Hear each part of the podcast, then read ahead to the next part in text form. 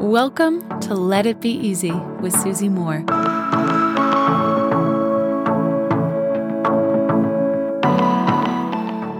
Are you someone who saves other people? I'm guessing to some degree you might be. Maybe out of uh, pure love, generosity, caring, gorgeous, gorgeous things, right? I love to help others. I live to help others. My whole career is based on helping elevate others. and still, I know that there is a big tendency out there to to save others, to almost feel responsible for them, and in some cases, even to bail them out. I've been there. I've been there personally. I've observed this many times and it can feel really tricky. It can feel tricky because there's almost not really a line. The line is invisible. It's constantly moving when it comes to how we help and serve others. And I've created healthy, pretty healthy in my opinion, boundaries around this now, but helping others, saving others, bailing them out in some cases, you have to look at it and, and think, you know, in fact, how much am I actually helping? When I was growing up, in one of the shelters that I lived in, one of the women had a son who was over the age of 18. So he couldn't come to the shelter. He couldn't be part of our lives there, living there. And he was dealing with some addiction issues. And his mom, to the best of his extent, would bail him out however she could, right? With money, with time, setting up, setting him up with places that he could potentially live with people that she knew. And she was at the end of the line. She was exhausted. She had nothing left to give, financially, energetically, nothing. And she said to him, I, I'm sorry, I cannot help you. I, she had other kids too that were in the shelter. And she said, look, I cannot help. She even went to the church and spoke to them and they did what they could also, but he was on his own path. So when she could no longer help him, he had to figure a few things out. It turns out that her helping him, constantly coming to the rescue, was enabling him, allowing him to keep going in the same cycles and circles that he was in.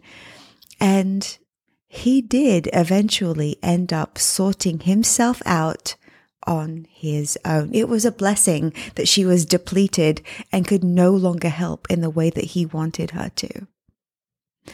Are you doing this? I know that that can be a bit of a dramatic example of this, but are you doing this sometimes? Are you the friend who always answers the phone when that person who's a real drain just wants to complain and vent and criticize for an hour or more?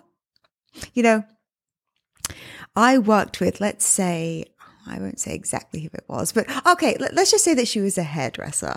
I worked with a hairdresser for over over two years who whenever I spent time with her, right, every so often, there was always a problem. She was complaining about her marriage, complaining about her clients, complaining about her back, complaining about the state of the world.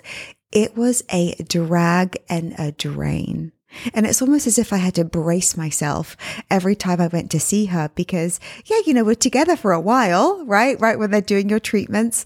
And all I'd hear was how negative everything was and how nothing was working out for her and how the world was against her. And I did everything, right? I reframed the positions that she was in with her mind. I even brought her customers. I did whatever I could to elevate her, to make her feel better. And it just didn't work. And I realized it wasn't my job. She wasn't my client. She wasn't coming to me for help. We just had time together every few weeks for what it was she was providing me with. And you know what? I changed. I changed, let's say again, hairdresser. I found somebody new. Much as I enjoyed her and her work and cared and still care about her as a person, I can't subject myself to it so often. I can't. My energy is too important. I have to do my work, right? Like the work that I do here on the podcast with you. I have to maintain my own energy. I have to be responsible for how I feel. And I realized that was even a form of rescuing that I was giving her so frequently throughout the year that not only wasn't working, but that was also training me. So let me ask you this where might you be doing this? Is it with a relative? Is it with someone who's a vendor somehow in your life providing you a service? Is it a friend who, for the last however long, you can just, you have this emotion that all you can feel before you get together with this person or pick up the phone or go have a drink with them? You go, oh gosh, I've really got to, oh, right, take a few breaths because this is going to just drain me. Stop bailing people out, my friends.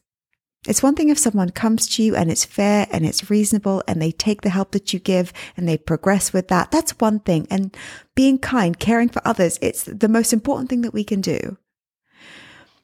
But sometimes it goes too far. Sometimes it's at the cost of you. Where, my friend, could you identify this in your life today and perhaps choose another way? It won't just bless you it's very likely too to bless the person you're no longer saving.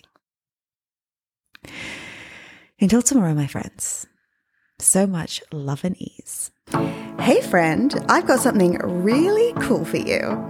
I want to give you free access to my signature course called Slay Your Year, which typically sells for $997. You can check it out, all the details at slayyouryear.com.